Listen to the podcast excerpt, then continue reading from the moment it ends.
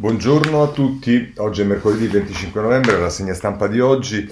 Ehm, oggi diciamo le prime pagine dei principali quotidiani sono tutte dedicate alla giornata eh, contro la violenza alle donne, ci sono pagine e pagine dedicate eh, alle storie di violenza sulle donne, anche a commenti di varia natura, ovviamente non possiamo occupare tutto, però penso che sia giusto oggi eh, aprire su questo, segnalo in particolare la stampa che si distingue perché fa una doppia copertina, sono quattro pagine, la prima, la seconda, poi la penultima e l'ultima dedicate esattamente a questo con commenti di, di, di varia natura, li vedremo eh, presto, ma su tutti i giornali ci sono dei commenti. Allora io ho scelto alcuni di questi commenti, in particolare per la parte che a mio avviso è rilevante, è più rilevante, cioè quella che pone il tema della eh, diciamo, all'origine di quello che accade, i femminicidi, la violenza e via dicendo, a un fatto culturale. Un po' quasi in tutti i commenti, chiedo scusa, viene ripreso questo concetto. E vorrei partire dal Corriere della Sera, a pagina 33, eh, Barbara Stefanelli, Tre strade antiviolenza e dice, mette in, in evidenza vari punti, dice il primo, favorire l'indipendenza economica delle donne perché è la base di scelte consapevoli e autonome. La decontribuzione al 100% per le aziende che assumono al femminile, prevista tra le misure annunciate dal governo, è un passo fondamentale e rinunciabile. Secondo, dice la Stefanelli, rimettere mano alle strutture sociali e quella costellazione di sostegni territoriali alle famiglie, soprattutto in presenza di bambini, che il lockdown hanno rilevato fragili se non assenti. Terzo, ancora dice, abbiamo, eh, dobbiamo combattere insieme contro i pregiudizi inconsapevoli quelli che continuano a muoversi nell'oscurità del corpo sociale e dei nostri corpi individuali, quelle che influenzano le nostre aspettative di genere e vanno poi a modellare le abitudini e le cattive pratiche, le istituzioni, sono più potenti degli stereotipi dei quali abbiamo almeno imparato a eh, dibattere. E conclude così Stefanelli, il sesso debole parlando dal mio, eh, dal, eh, passando dal mito della virilità ai nostri appartamenti, proviamo ora a pensare che possiamo essere tutte e tutti forti a modo nostro, mai violenti, che non esistono status naturali di superiorità, non esistono diritti di controllo e doveri di sottomissione. Cambiamo il racconto di quello che siamo, liberiamo i nostri corpi, le nostre teste, i libri le favole, le materie di studio, gli sport per maschi o per femmine. Tempo di rigenerazione e di ripartenza. Questo dice eh, Stefanelli sul Corriere della Sera. Andiamo avanti perché eh, voglio segnalarvi sulla eh, Repubblica eh, invece Elish Line, eh, che sapete è vicepresidente del Consiglio regionale eh, della Emilia Romagna. Andiamo a pagina 32, nella pagina dei commenti e la mette così. Ehm, oltre agli strumenti normativi e di sostegno alla rete dei centri, però, la battaglia è anzitutto culturale. Per contrastare le discriminazioni e gli stereotipi di genere, bisogna scardinare le radici di una cultura patriarcale che dobbiamo decostruire anche attraverso un grande investimento nell'educazione alle differenze, a partire dalle scuole e nella pubblica amministrazione, non per cancellare, ma al contrario per metterle a valore, garantendo uguali diritti e opportunità a tutte e a tutti. Altrettanto fondamentale per contrastare la violenza di genere è l'emancipazione economica. La pandemia aumenta le diseguaglianze e genera nuovi bisogni e senza politiche mirate si rischia che ancora una volta le donne paghino maggiormente il prezzo della crisi. Quest'anno, nonostante il blocco dei licenziamenti, registriamo 470.000 donne occupate in meno rispetto allo stesso trimestre dell'anno precedente, perché spesso hanno le condizioni occupazionali e i contratti più precari. E dice ancora, Ehm, è il momento di scelte coraggiose anche in termini di politiche per la conciliazione tra tempi di vita e di lavoro per una migliore distribuzione del carico di cura, anche investendo sulle infrastrutture sociali e sulla rete dei servizi, dai nidi a quelli rivolti al sostegno alle persone non autosufficienti e con disabilità. E chiude così, e serve uno sforzo ulteriore, come chiede la campagna Il Giusto Mezzo, affinché il Piano Nazionale Resilienza e Ripresa venga scritto, adottato una prospettiva di genere, avendo cura che gli investimenti contribuiscano in maniera trasversale nei diversi settori a ridurre le diseguaglianze e al raggiungimento della piena parità. I dati di Banca Italia, che stima un impatto legato all'aumento del tasso di occupazione femminile al 60%, con una ricaduta sul PIL, una ricaduta sul PIL di 7 punti percentuali aggiuntivi, ci ricordano che non è solo una questione di diritti, ma anche di opportunità economiche mancate. Questo significa che dal riscatto delle donne passa il riscatto della società tutta.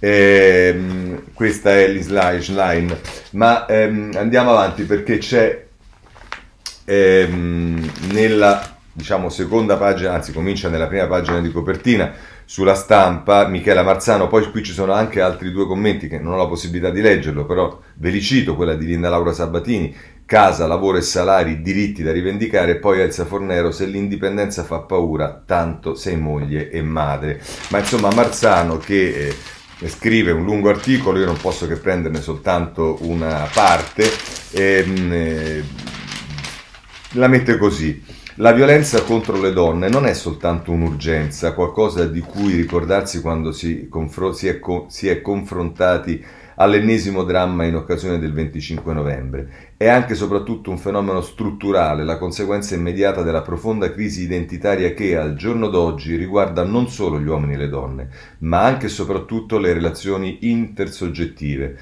Per cultura, per tradizione, alcuni uomini pensano ancora di potersi comportare come padroni e non sopportano che le donne possano costruirsi una vita indipendente da loro, in parte insicure e incapaci di sapere chi sono, accusano mogli e compagne di mettere in discussione la loro superiorità e di essere all'origine dei loro insuccessi, in parte narcisicamente fratturati per, pretendendo che le donne li aiutino a riparare le proprie ferite. Aggiungerà Marzano un problema identitario quindi che si trasforma poi in un problema relazionale che ancora troppo spesso sfocia nell'odio e nella violenza. Un odio e una violenza che non si potranno combattere efficacemente fino a quando non si capirà che il problema comincia nelle famiglie e nelle scuole e che per affrontarlo seriamente si deve ripartire proprio da lì, dall'educazione dei più piccoli. Ciò di cui abbiamo bisogno è un vero e proprio cambiamento culturale che aiuti a riscrivere la grammatica delle relazioni affettive nel rispetto delle differenze di tutti e di tutte. Non sono le differenze infatti a creare problemi. Il problema è la disuguaglianza che si immagina ancora essere una conseguenza della diversità, mentre la vera uguaglianza la si raggiunge sempre solo valorizzando le mille sfumature che caratterizzano ognuno di noi, comprese anche le fragilità e le incertezze. Ormai siamo consapevoli che l'aggressività e il senso del possesso sono parte della natura umana. Sappiamo che nessuno di noi è immune dall'odio e dall'invidia e che non si potrà mai definitivamente eliminare l'ambiguità profonda che ogni essere umano si porta dentro, ma abbiamo anche capito che la violenza, se non la si può cancellare, la si può almeno contenere e prevenire, avendo il coraggio di fare a pezzi i pregiudizi, gli errori, i compromessi, le scuse e le banalità di cui ancora oggi sono impastati i rapporti tra gli uomini e le donne, e insegnando a distinguere l'amore che regala ad ognuno di noi riconoscimento e libertà dalla gelosia, possessività, che obbliga invece l'altra persona a conformarsi alle nostre aspettative e a sottomettersi alle nostre volontà. È solo decostruendo e ricostruendo la grammatica delle relazioni affettive che si potrà costruire una società in cui le donne non debbano più pentirsi di essere donne e siano al contrario libere di vivere senza subire aggressioni, umiliazioni, violenze, libere soprattutto di essere se stesse. Questo è la Marzano eh, sulla, ehm, sulla, stampa. Andiamo avanti perché eh, voglio ehm, segnalarvi eh, ancora sul domani la scrittrice Chiara Valerio che tra l'altro scrive, la, il titolo è La violenza sulle donne comincia dal linguaggio, dice siamo a un punto in cui se è vero e per quanto è vero che la nostra natura e la nostra cultura si sovrappongono, dobbiamo poter eliminare la violenza sulle donne da un punto di vista culturale. Vedete come ritorna questo argomento? E dunque torniamo al linguaggio, ai numeri, raccontare e contare. E prima di raccontare, dire e capire, la violenza ha a che fare con l'incapacità di comprendere la differenza tra un no e un sì, con l'impossibilità di valutare la differenza tra un sorriso e un invito? È una questione di, prosem- di prossemica, gesti che non significano la stessa cosa per chi li compie e per chi li interpreta? È una faccenda di grammatica? Ovviamente in un linguaggio di parole e corpi, fatto di superlativi, ingiurie ed emotion eh, e ostensioni, le sfumature diventano questioni da linguisti. E in effetti c'è anche questo, la perdita di sfumatura, la contrazione del tempo. E poi c'è altro. A oggi io non ho subito alcuna violenza fisica, ma ho subito da parte di alcuni uomini aggressioni verbali, eh, ganascini, diminutivi, nome proprio sbagliato, omesso o volutamente storpiato, sorridenti insinuazioni sulla mia vita privata, spiegazioni lunghe e noiose che non ammettevano contraddittorio, rimproveri per cose che avevo detto o scritto come se io fossi strumento di un qualche potere, di una qualche vanità che mi, imbi- che mi inibiva ragionamenti e prospettive, e da alcune donne la stessa cosa, perché non c'è bisogno degli uomini per essere maschilisti, bastiamo noi. Non parlavano solo a me, parlavano a una donna, rappresentavano il mio genere. Io dovevo essere educata. Educare le donne è compito degli uomini, educare è compito di chi ne sa di più per attitudine storica. Come se la storia si fosse fermata prima dell'istruzione di massa o della dichiarazione dei diritti universali per attitudine di una storia trascorsa. Di questo secondo tipo di violenza, che per paradosso definirei accudente, non, si qua- non ci si accorge quasi. È una violenza consueta, diffusa, è un'abitudine, da quando il mondo è mondo che usava mia nonna. Ecco, questa base diffusa di violenza invisibile e presente che vive essenzialmente di parole quali piante fa crescere in ambiti fisici dove le parole non sono d'abitudine e non servono, come diceva sempre mia nonna quando parlava di incontri romantici, che già ai suoi tempi forse di romantico non avevano niente, ecco, diventano gesti, gesti che hanno la medesima natura di quelle parole, una natura violenta, inquisitoria, distruttiva, coercitiva, ammi- annichilente, omicida. Cambiamo le parole, pronunciamo i nomi e cambieremo il mondo, così la scrittrice Chiara Valerio sul eh, domani. Ma vorrei concludere con quello che secondo me è l'articolo, eh, l'editoriale più bello ehm, eh, di oggi ed è quello di Mario Aiello sul Messaggero. Più bello anche perché è scritto da un uomo ed è raro trovare parole di questo tipo eh, scritte da un uomo. E segnalo che c'è anche un intervento della ministra Bonetti sulla prima pagina del messaggero e poi proseguo a pagina 20, ma eh, vorrei dedicarmi a questo. Dice voltiamo pagina e ora ogni uomo deve darsi da fare. E scrive Aiello in prima pagina. Eh, cari maschi, da maschio a maschio, parliamoci chiaramente. E proseguo a pagina 20. Serve un'assunzione di responsabilità come finora non c'è stata. Serve, e noi dobbiamo farcene carico per fermare una volta per tutte le violenze contro le donne. È una questione che riguarda le donne e la difesa di se stesse? Ma che? Riguarda loro, riguarda noi, riguarda tutti. Voltarsi dall'altra parte con indifferenza maschile, sono corretto e rispettoso, solidale con le vittime di stupri e violenze, gli altri maschi magari no, ma io eh, penso al mio particolare e sento l'orgoglio della civiltà del mio comportamento e della venerazione personale e pubblica che ho verso le donne, rischia di essere una forma di connivenza con la barbarie. Ma lo sapete, cari maschi, che i dati della violenza sulle donne sono in crescita durante il lockdown? La ripulsa e lo schifo degli uomini per questa situazione tremenda non basta più. Mobilitiamoci veramente, senza retorica, con spirito pratico, con attitudine concreta, ebbene sì, possiamo essere concreti anche noi, oltre che con le benemerite iniziative come quella dei calciatori con il segno rosso in faccia e con la partecipazione attiva oggi alla giornata contro la violenza. Ognuno di noi ama una o più donne, mogli, compagni, madri, figlie, sorelle, amiche e proteggere loro facendosi raccontare, denunciando, prevenendo, controllando i nostri stessi comportamenti è il primo stadio di intervento vero. Ognuno pensi a che cosa può fare nella propria quotidianità, nel vissuto personale e familiare, in casa, nei luoghi e nelle situazioni che condivide con le donne che ama. Il secondo terreno di intervento, ma vanno praticati tutti insieme è quello cosiddetto della catena, ovvero io dico a te, amico mio, maschio come me, che la donna va rispettata in tutto e per tutto e se la tua ragazza ti ha lasciato o tua moglie è andata via, la sua libertà di scelta è sacrosanta, appartiene al diritto della persona e non c'è primitivismo che debba impedirla, non c'è ferocia che sia ammessa nel rapporto tra i sessi, non deve esistere la legge fisica del più forte perché la modernità non può più accettarla e a difendere la civiltà delle relazioni uomo-donna dobbiamo impegnarci tutti, noi uomini quanto le donne.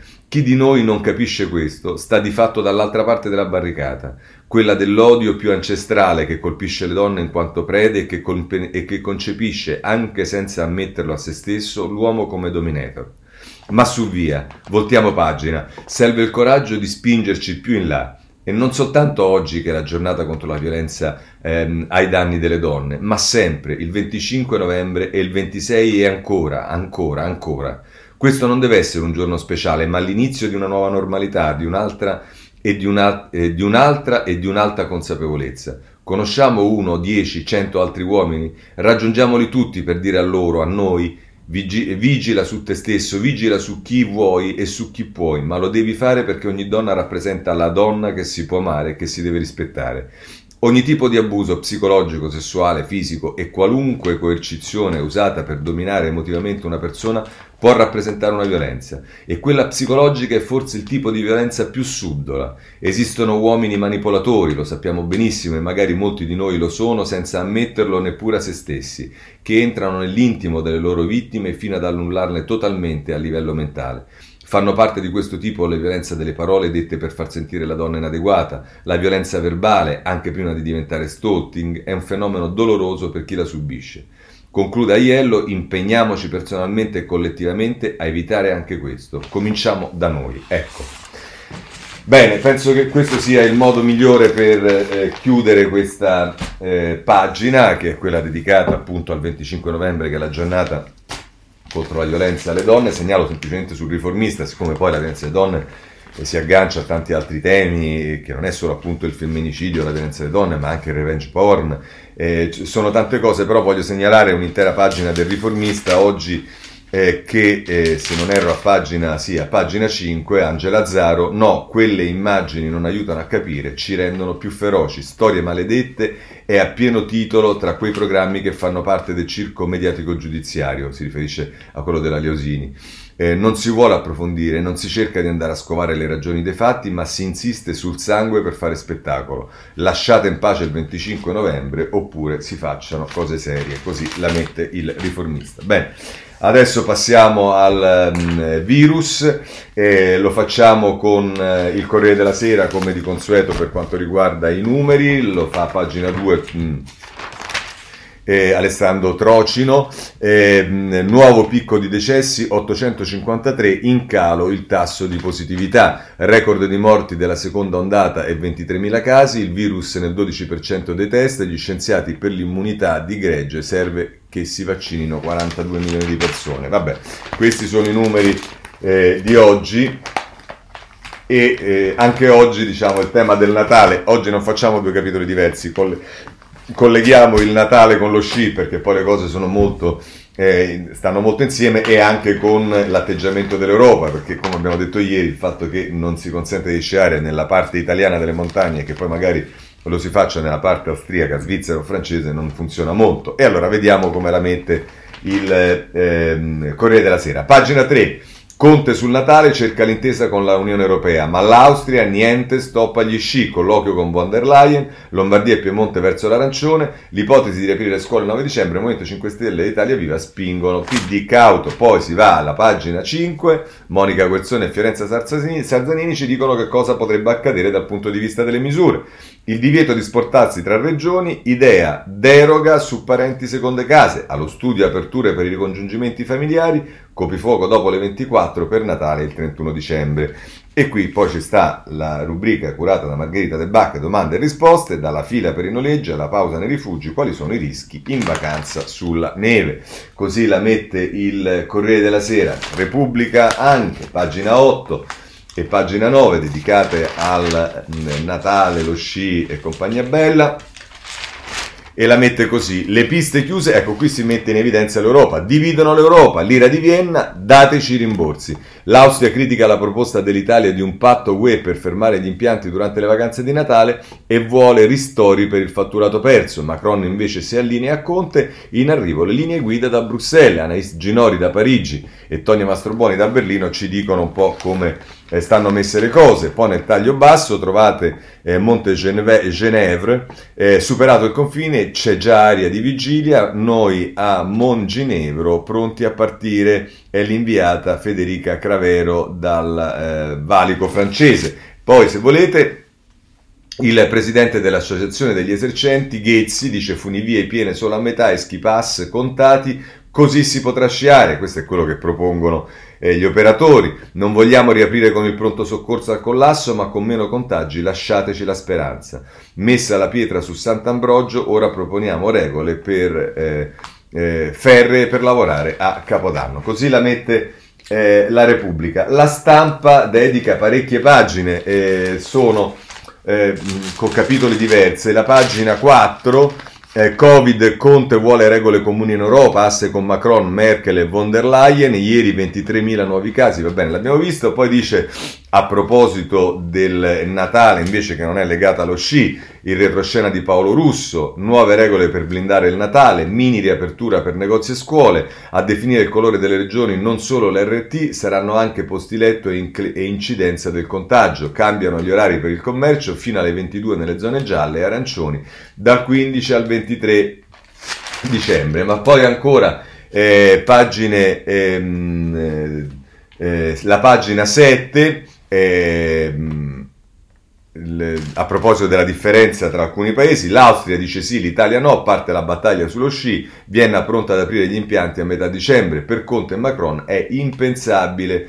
Eh, c'è un'intervista di Enrico Martinet a Jean-Antoine eh, Machignat, sindaco di eh, Val Thorens, che dice a Cervinia molta gente non ha soldi per la spesa, e poi c'è il presidente della provincia autonoma di Trento, Maurizio Fugatti, che intervistato da Federico Capuzzo dice sleale che alcuni paesi aprono, se si ferma tutto servono eh, ristori, è un po' quello che eh, abbiamo visto. Ma poi la stampa ancora a pagina 15, a proposito del, eh, di come sarà il Natale degli italiani, Natale sobrio per 9 italiani su 10, ma il 54% boccia le misure del governo ed è un sondaggio che viene riportato qui ed è un sondaggio di Alessandra Grisleri ehm, e, dice lei come immagina il periodo natalizio verso il quale stiamo andando? Ehm, con, dice con restrizioni lockdown mirati per regioni e province il 36% e, con restrizioni e lockdown parziali il 28%, il lockdown totale il 14,8%, chiuso le attività sociali e commerciali più o meno come nelle zone rosse attuali lo 0,8%, aperto e libero in modo da far uscire eh, di casa, fare shopping, andare a cena bar, ristoranti, negozi tutti aperti, il 7-8%, non sai, non risponde il 5-4%. E poi dice lei a Natale si vede a tavola eh, e la, le, le, le, possibilità di risposta sono da solo e con i familiari che eh, vivono con me eh, come accaduto a Pasqua di quest'anno, il 61,7%, eh, con i familiari che vivono con me, più i parenti stretti, nonni, figli e genitori che vivono nel mio stesso comune, il 26,7%, con anche la cerchia più allargata dei parenti, come accade nella normalità, il 5,3%, non sanno rispondere il 6,3%. Insomma, così gli italiani immaginano il proprio eh, Natale. Messaggero, anch'esso, pagine successive alla prima, la 2, la 3 e la 4 e vediamo rapidamente anche questo. La pagina 2, lo sci spacca l'Europa, Vienne ristori o apriamo, Macron in Francia no, e poi eh, qui ci sta quello che succede in Germania, niente mercatini, cenone con 10 persone al massimo, eh, la Francia ok negozi e librerie, Natale solo in famiglia. E la Spagna allentamenti in quattro fasi ma il coprifuoco resta. E poi eh, c'è la, questo nella pagina 2 e invece nella pagina 3 del eh, Messaggero il retroscena di Alberto Gentili, Conte pronto a bloccare i confini con l'Austria, coordinamento UE, il premio ottiene il sì di von der Leyen e tratta con i paesi confinanti, se Vienna va avanti, grave scorrettezza, il governo conferma, da noi. Ora non si scia. Eh, così la mette il eh, Messaggero nelle pagine 2, 3 e, e, poi a pagina 5 ci si occupa anche del Natale dal punto di vista religioso, mezz, messa di mezzanotte, per ora c'è il coprifuoco. Oggi nuovo vertice di governo sulle misure, speranza per la linea dura, i limiti alle deroghe per i parenti, bar e ristoranti restano chiusi eh, alle 18. E volete un'intera pagina degli spostamenti, le vacanze, lo shopping, le uscite serali, i cenoni, insomma c'è tutto quello che volete trovare sul messaggero. Andiamo avanti perché il capitolo virus è un capitolo molto, come sempre, corposo. Occupiamoci ora della scuola. Eh, è la Repubblica a pagina 23. Studenti senza piazza per il primo sciopero occupano una chat. Un liceo di Firenze fa da pipista, la didattica a distanza ci sta massacrando. È Valeria Strambi che scrive: niente striscioni, prova del megafono, scaletta dei cori o percorso delle strade da attraversare in corteo. Sul taccuino sono un lungo elenco di nomi da invitare su Teams.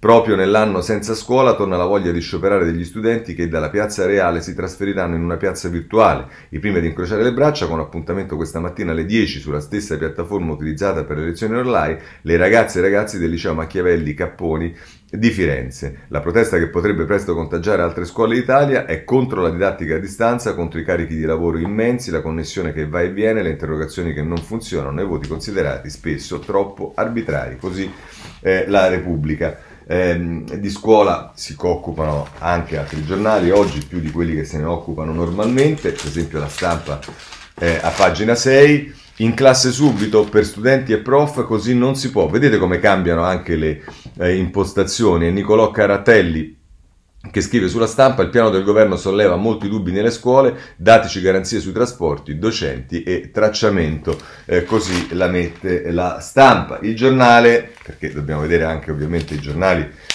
più lontani dal governo, a pagina 8,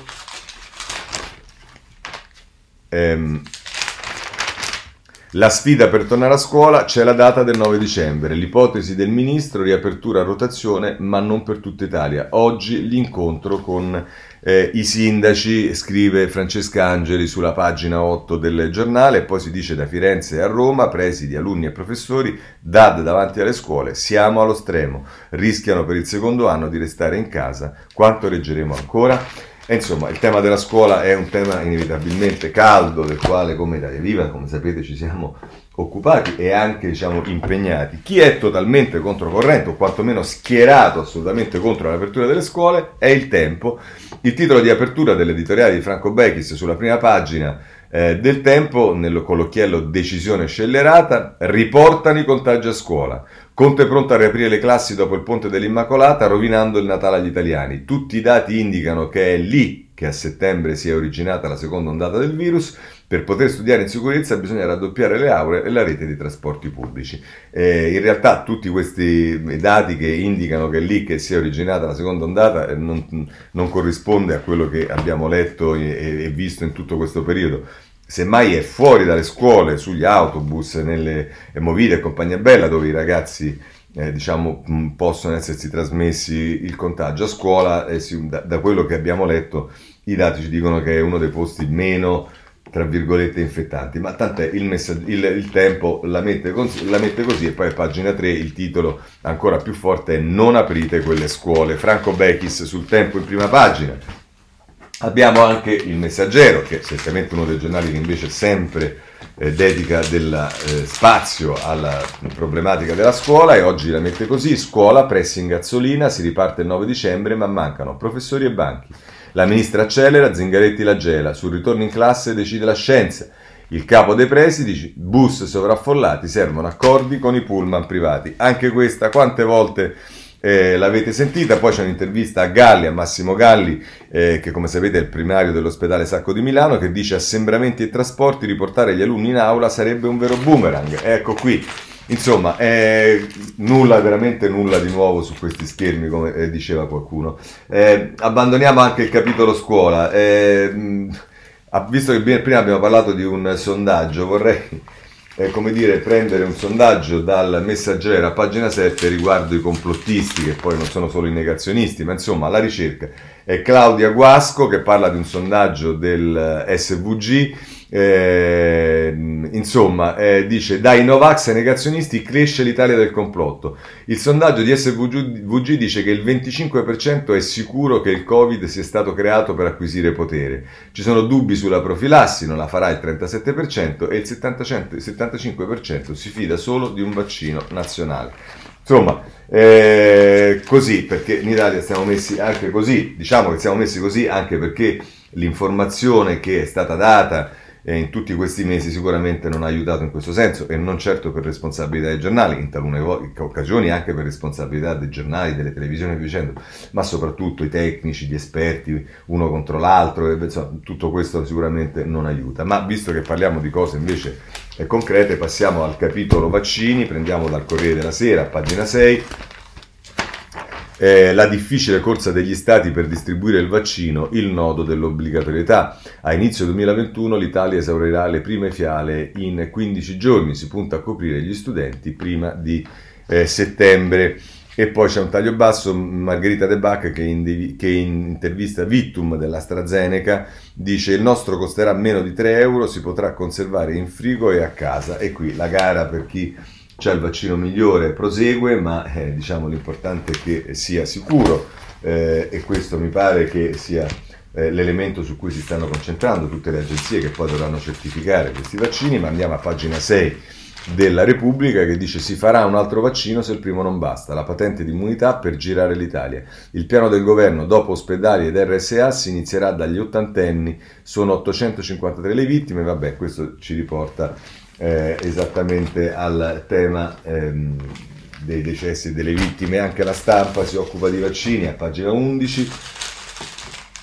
Ehm, Falsi vaccini pericolosi venduti in rete, l'allarme del governo su porti e aeroporti, ispezioni a tappeto in tutta la penisola, prodotti nel sud-est asiatico sono nocivi, denunciato chi li acquista, è Tommaso Fregatti che parla, questo l'avevamo già visto qualche giorno fa, che addirittura c'era eh, sulla rete che si distribuivano finti vaccini e anche finti medicinali, insomma è chiaro che la speculazione ci sarà anche su questo e bisognerà stare eh, molto attenti. A pagina 5 del Tempo eh, si dà notizia che riguarda invece eh, l'Italia, lite sul vaccino che non c'è, dal governatore Zaia al segretario del PD Zingaretti, tutti attenti alle modalità con cui sarà previsto il rimedio anti-Covid.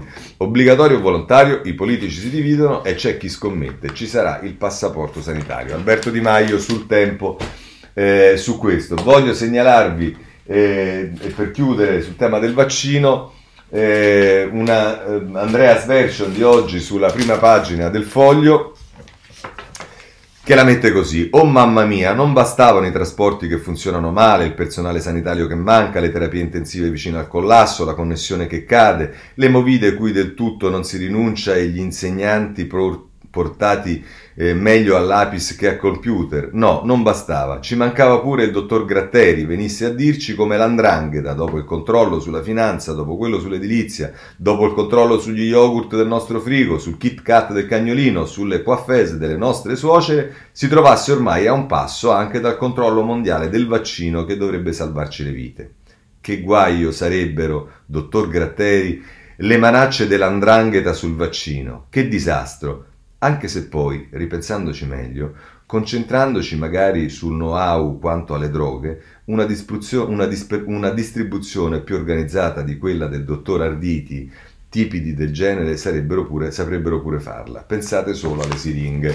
Così ehm, ehm, Andreas Version sul, eh, sul, sul foglio. Bene, poi c'è un problema che, oltre al vaccino, c'è anche una questione che riguarda le cure. Sotto questo punto di vista vorrei segnalarvi sulla pagina 7 della Repubblica Ranieri Guerra, che è il direttore aggiunto dell'OMS e membro del CTS, che dice Tanti morti, per ora curiamo meglio i malati. Questa nuova ondata è stata così violenta perché il Covid è mutato e si trasmette con più rapidità.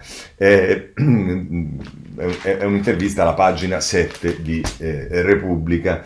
Eh, passiamo alle cose di casa nostra per quanto riguarda le misure, insomma la manovra. Allora, comincerei con il tempo a pagina 7.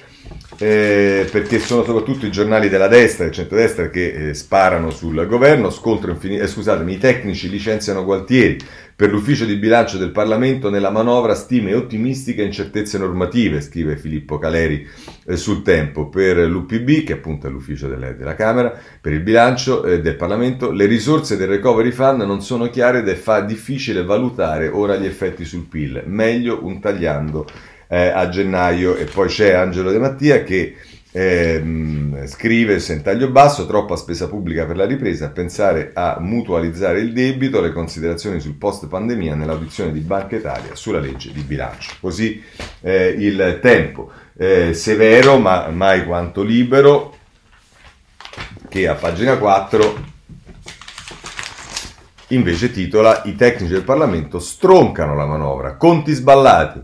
Secondo l'autorità di controllo su finanza pubblica, le stime inesatte sul PIL, entrate e fondi UE rendono necessario riscrivere la legge di bilancio, a gennaio numeri da ridiscutere, critiche da Banca Italia e magistratura contabile anche sulle riforme. Vedete che si fa riferimento a queste dichiarazioni ieri, queste prese di posizione dell'ufficio per il bilancio del Parlamento. Poi se come al solito volete qualcosa di più sulla manovra ehm, andate sul Sole 24 ore in prima pagina, intanto si fa riferimento a Banca Italia, la ripresa sarà più lenta e all'Istat nel 2021 nascite sotto 400.000, sono le, ehm, diciamo, ehm, gli interventi che ci sono stati ieri, le audizioni ci sono state ieri eh, nelle commissioni bilancio riunite di Camera e Senato proprio di, eh, que- dei rappresentanti di questi due istituti. Poi eh, se volete anche a pagina 5 eh, il Sole 24 ore parla della manovra, a conti di novembre dal Ristori Quater, stop da 1,7 miliardi, nel provvedimento atteso venerdì in Consiglio dei Ministri in gioco sospensioni anche per 3,1 miliardi da pagare a dicembre,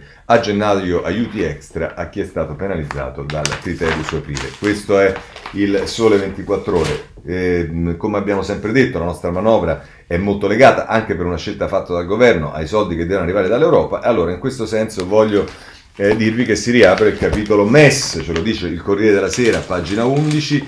Ehm, si riapre il duello sui soldi del MES, la Unione Europea recovery, Italia a buon punto, pubblicato in Gazzetta Ufficiale il decreto ristori per interventi a fondo perduto per imprese e partite IVA. È Andrea Ducci che ci dà notizia che si riapre lo scontro sul eh, MES, ma è anche Repubblica, eh? quindi evidentemente diciamo il tema è di nuovo all'ordine del giorno dopo che qualcuno magari aveva tentato di archiviarlo. Le dite sul MES rispunta il rimpasto, Conte teme scossoni e cerca voti. Il governo si spacca sulla riforma del fondo salva stati, Gualtieri andrà in Parlamento, il Premier e il progetto di un gruppo al Senato in suo sostegno e qui diciamo Tommaso Ciriaco e Alberto D'Argenio mettono anche il retroscena su quello che potrebbe accadere, c'è chi dice che eh, Conte, eh, vedremo poi anche dei commenti in questo senso, ma eh, il domani a pagina 3 eh, tocca lo stesso argomento. Colao, quanto Colau c'è nel piano del governo sul recovery fund? Il comitato guidato dal manager era stato presentato come l'unica possibilità per riformare il paese poi è stato superato dagli stati generali, nel frattempo Conte ha un'altra task force. Eh, insomma, eh, come vedete, i giornali diciamo, non graziano il Presidente del Consiglio e le sue scelte. Eh, segnalo anche l'avvenire a pagina 8. Eh, MES Conte gioca la carta Gualtieri, nuova tensione della maggioranza sui fondi per la sanità. Partito Democratico dei Valori li vogliono, no del Movimento 5 Stelle, Conte nicchia. Il ministro sentirà le Camere per dire sì alla riforma del trattato istitutivo, ma per ora è escluso un voto. E va bene, questo è quello che ci dice l'avvenire, ma a proposito dell'utilizzo eh, del... Ehm, dei fondi dell'Europa, in particolare il Recovery Fund, vi segnalo l'editoriale di Balduzzi, oggi Paolo Balduzzi sul Messaggero, le riforme dimenticate, il vero virus per l'economia, inizia in prima pagina e poi prosegue a pagina 20, da qui eh, lo prendiamo. E cosa dice Balduzzi? Eh, dice a parole il governo ha intenzione di utilizzare tutte le risorse a disposizione di qui al 2023 stimate in circa 209 miliardi tra trasferimenti a fondo perduto, prestiti e tasso agevolato la legge di bilancio che la Camera ha cominciato a valutare contiene un anticipo fuori bilancio triennale di circa 120 miliardi complessivi proprio in prospettiva dei fondi europei. Non è un impegno da poco, soprattutto alla luce di due fattori che dovrebbero entrambi mettere una certa pressione al governo stesso, ma che al contrario non sembrano preoccupare eccessivamente. Il primo è un ritardo sulla presentazione del piano italiano, non è un ritardo formale, sia chiaro, l'Italia ha effettivamente ancora tempo per presentare il suo programma organico alla Commissione europea, ma perché non se ne parla pubblicamente? Perché non esiste un ampio dibattito su queste misure? I timori sono appunto che queste misure ancora non siano abbastanza definite da essere presentate discusse, migliorate ove possibile, magari anche cambiate con il contributo di tutte le forze politiche, in un periodo difficile come questo in cui il contributo di tutti sarebbe davvero necessario questa segretezza ha davvero poco senso. Il secondo invece è un ritardo effettivo, sempre del nostro Paese, uno degli elementi di cosiddetta condizionalità per l'erogazione dei contributi è il rispetto delle raccomandazioni espresse dalla stessa Commissione negli ultimi anni. Raccomandazione è ovvio che il nostro Paese si era già impegnato a seguire indipendentemente dall'esistenza del Recovery Fund e principalmente per evitare l'apertura di una procedura di infrazione per deficit eccessivo. Di cosa si tratta? Nulla di nuovo, appunto, e soprattutto nulla che davvero non serva all'Italia. Questo tra l'altro eh, scrive Balduzzi sul eh, messaggero. Chiudiamo eh, anche questo capitolo. C'è da segnalare la stampa che eh, dedica due pagine, la 12 e la 13, alle questioni eh, del lavoro collegate anche ovviamente al Covid. A pagina 12 Sud il virus brucia 280.000 posti di lavoro, Conte promette la svolta per Ilva, il rapporto Svimez, occupazione giovanile giù del 12%, bocciato il reddito di cittadinanza. Ehm, e poi a pagina 13 invece il primo rider assunto, lavoravo da malato, adesso avrò la mutua. Marco tutto lo mondo ha sconfitto Globo, noi veniamo, non veniamo rispettati. Questo a proposito dei rider. Andiamo oltre, eh, c'è un capitolo Calabria perché il tema del commissario ancora non si risolve e questo francamente è un po' incredibile, ma insomma a pagina 10, Sanità Calabrese, scontro PD 5 Stelle, slitta la nomina del commissario. È Giovanna Vitale eh, che ce ne parla, se volete e potete immaginare con toni ben diversi, se ne occupa anche il giornale di Sallusti a pagina 10 eh, che la mette eh, così. Eh, Teatrino Calabria, c'è il commissario, rischia di arrivare a ondata già finita. Conte forza la mano ai 5 Stelle promettendo in tv di chiudere la vicenda. Speranza sceglie Narciso Mostrada, dirigente medico ed ex assessore del PD. Nel frattempo i ricoveri scendono da soli. Eh, così il eh, giornale. Eh, ancora per quanto riguarda il virus, eh, che cosa succede fuori dall'Italia? Innanzitutto il Corriere della Sera, vi segnalo a pagina 14. Ehm, eh, parla del eh, Mediterraneo, l'effetto Covid, la regione con una popolazione simile all'Unione Europea ha registrato un quinto dei suoi eh, decessi, ma l'impatto geopolitico sarà duraturo. La Cina è penetrata ovunque. Eh, poi c'è questo... Ehm, ehm, non trovo, eh, comunque Paolo Magri, alzare lo sguardo per non vedere solo un mare di guai, il nuovo equilibrio, insomma c'è un po' di tutto qui se volete sul, eh, sul Corriere della Sera. C'è da segnalare anche eh, la stampa a pagina 10, eh, che se non erro si occupa della Francia, ma vediamo se mi ricordo male. Eh, no, il federalismo del Natale, Europa in ordine sparso per le feste di fine anno. In Germania fino a 10 persone a tavola, solo 6 in Spagna, la Francia riapre da sabato i negozi e poi cinema e teatri. insomma, questo è per quello che succede diciamo, con il virus nel mondo. Bene, adesso avete visto che eh, ci sono dei capitoli anche politici. Innanzitutto il Presidente del Consiglio, perché qui si aprono un po' di questioni.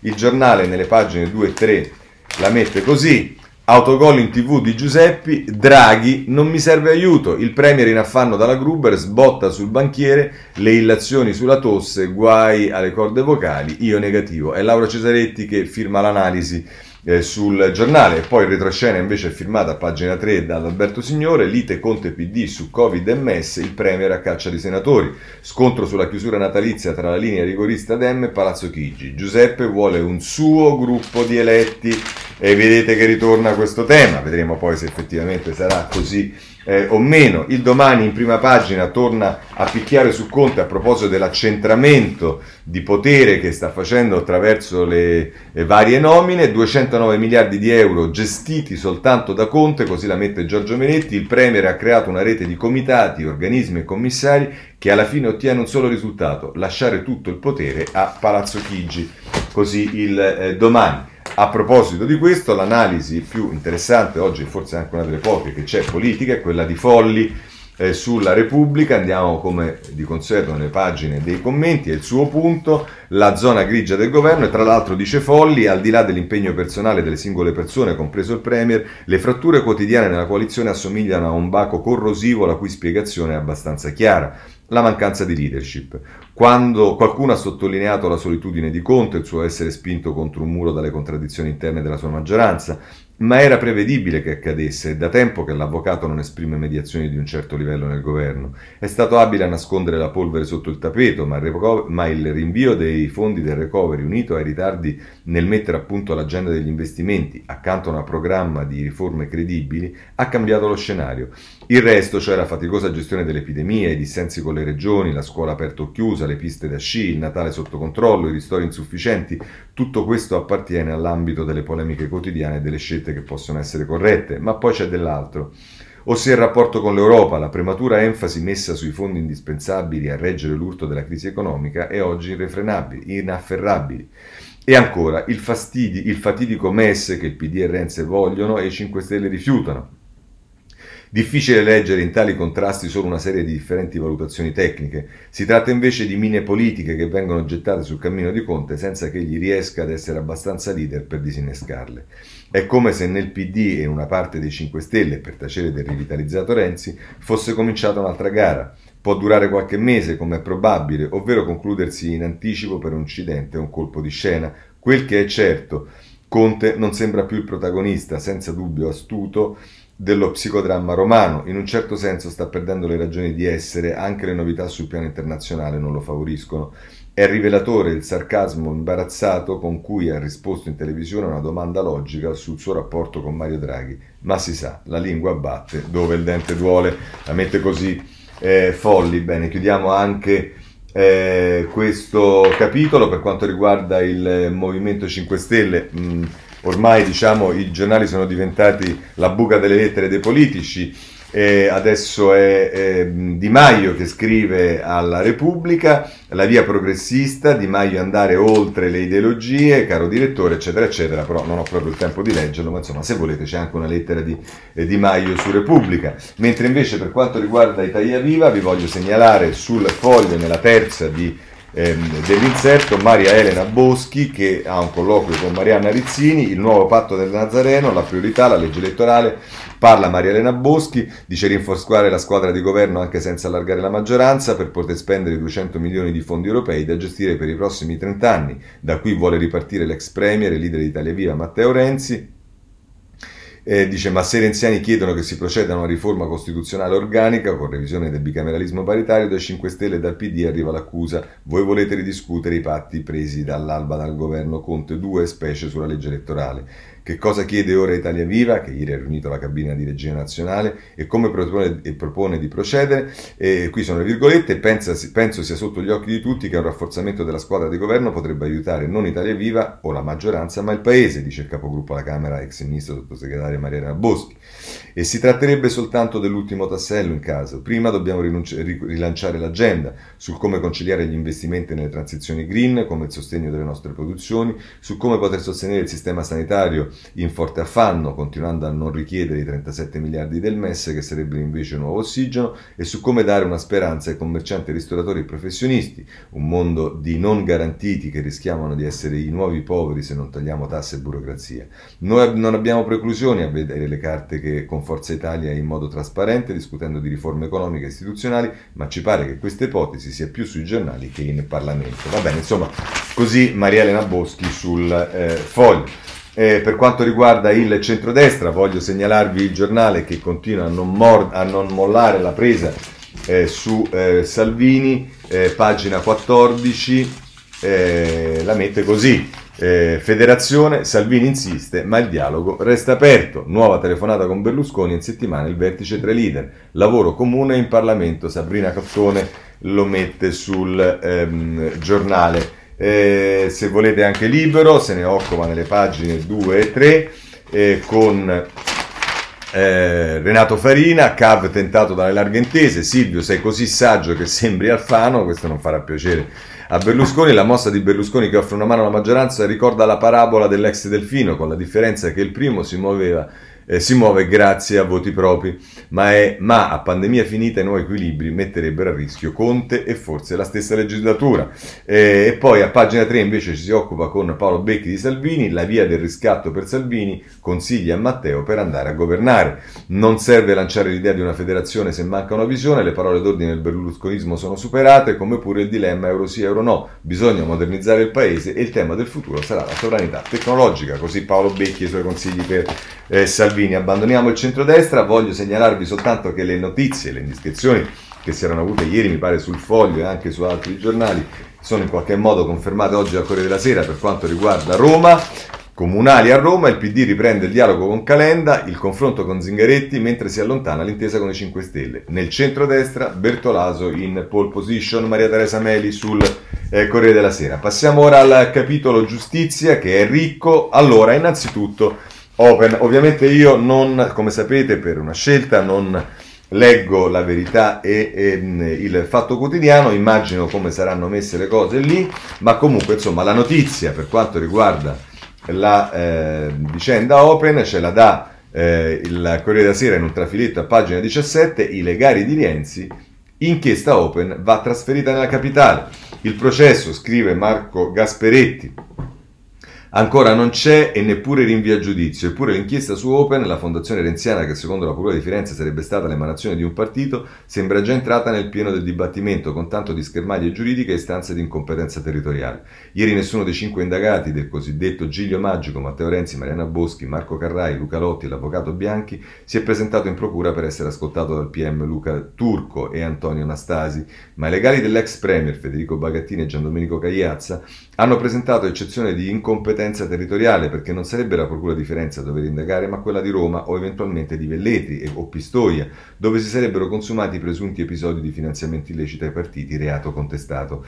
Nell'istanza si accenna anche a una linea difensiva che non solo nega la Fondazione Open, finanziatrice della Leopolda, fosse una ramificazione partitica della corrente di Renzi, allora nel PD, ma afferma, afferma che, anche se lo fosse stata, e non lo è mai stata, ribadiscono i legali, quei soldi elargiti non si configurerebbero come violazione di legge, perché si legge nel documento l'erogazione e l'accettazione del finanziamento non sono sanzionati in qualsiasi modo avvengono, ma soltanto se ad un tale comportamento segua la mancata loro pubblicazione, mentre Open ha sempre reso pubblico ogni versamento. Renzi ha anche inviato una lettera al PM dove chiede prima di rispondere alle loro domande di conoscere quale sia il giudice naturale. Questo è quello che ci dice il Corriere della Sera. Poi se volete un riferimento al giudice e al procuratore di Firenze eh, Creazzo, è il riformista che vi dedica ancora attenzione, l'ha fatto già ieri sul eh, giornale, oggi a pagina 7 Paolo Comi, per me meglio domina- Nominianni, la chat di Creazzo e Palamara.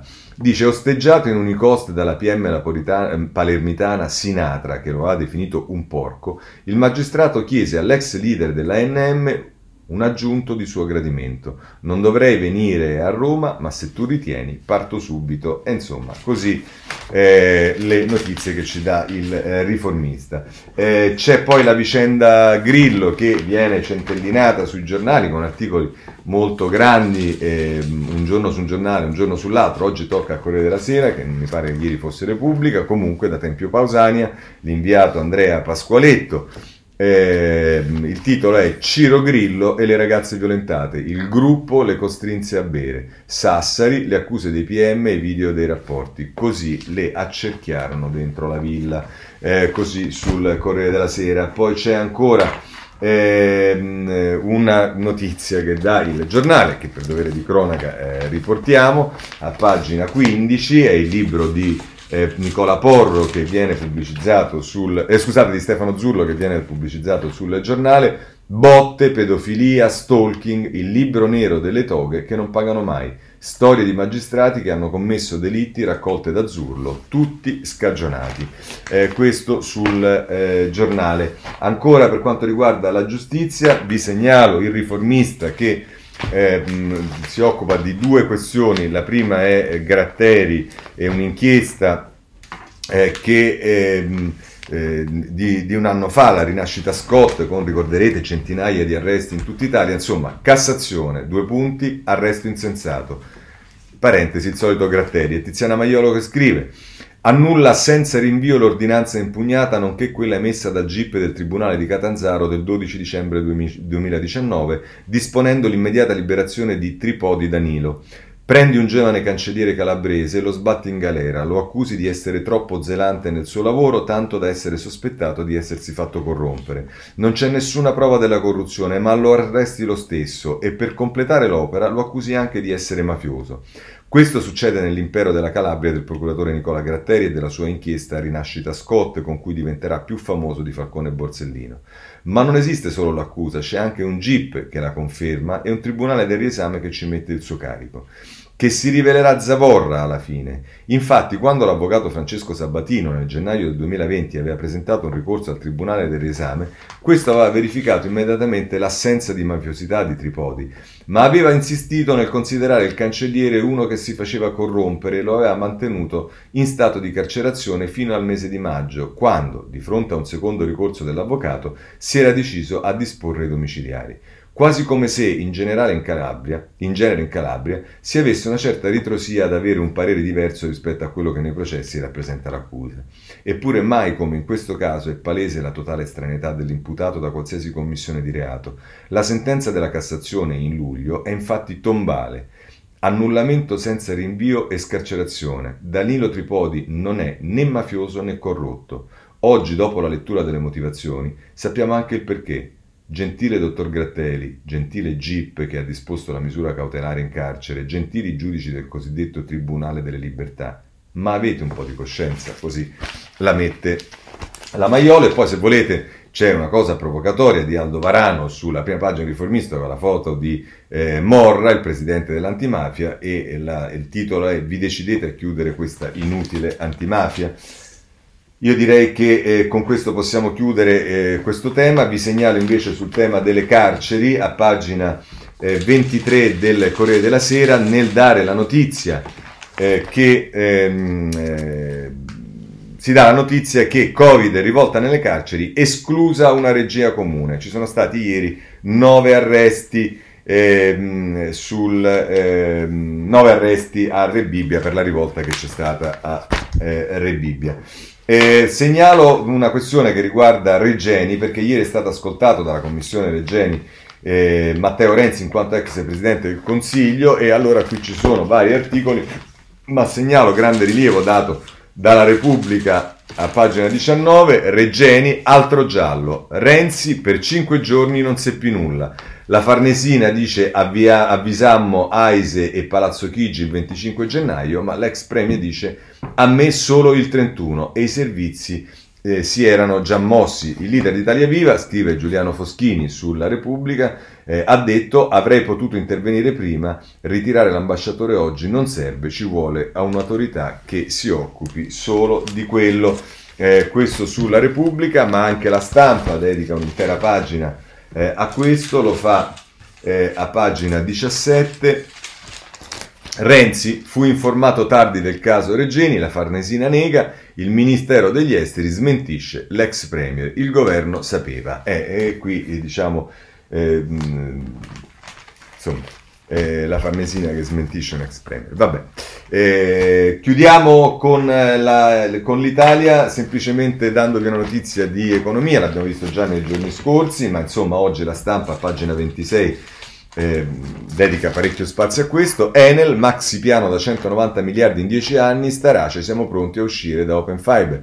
In tre anni 40 miliardi di investimenti, spinta sulle rinnovabili, l'amministratore delegato dice la vendita del 50% tra poche settimane, dividendo fisso con un obiettivo di 0,43 euro per azione entro il 2023. Questo è Enel. Ehm, eh, allora, adesso per favore due secondi soltanto per la politica estera, intanto gli uiguri.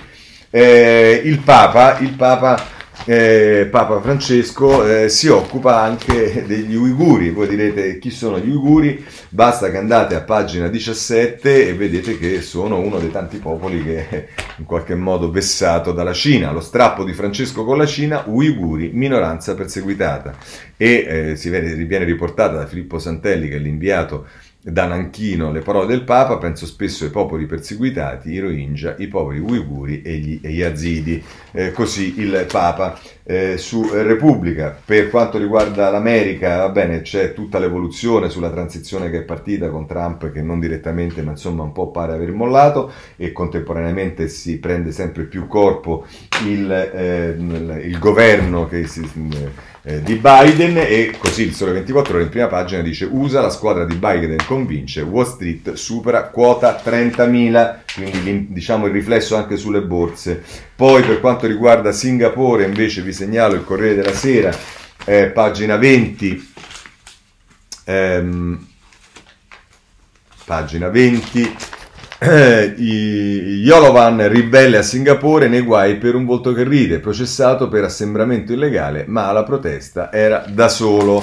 Eh, fa ricordare un po' le manifestazioni dei radicali questa cosa qui eh, a Singapore. Per quanto riguarda invece i rapporti tra ehm, insomma, la Spagna, pagina 21 della stampa, c'è un'intervista con il vice premier spagnolo eh, Pablo Iglesias, vice premier e leader di Podemos, da voi dobbiamo imparare cos'è un governo di coalizione. L'intervista di Francesco Olivo, Italia e Spagna devono unirsi, altrimenti l'Unione Europea tornerà indietro. Questo sulla stampa e chiudiamo sempre eh, dalla stampa, però due pagine dopo, c'è la pagina 23, Macron Gas e manganellate ai migranti, lo sgombro sciocca a Parigi, la polizia caccia con la forza i senza tetto da Place della République. Bene, con questo chiudiamo la rassegna stampa di oggi, se volete ci sentiamo domani alla stessa ora alle sette e mezza, grazie a tutti per l'ascolto, buona giornata.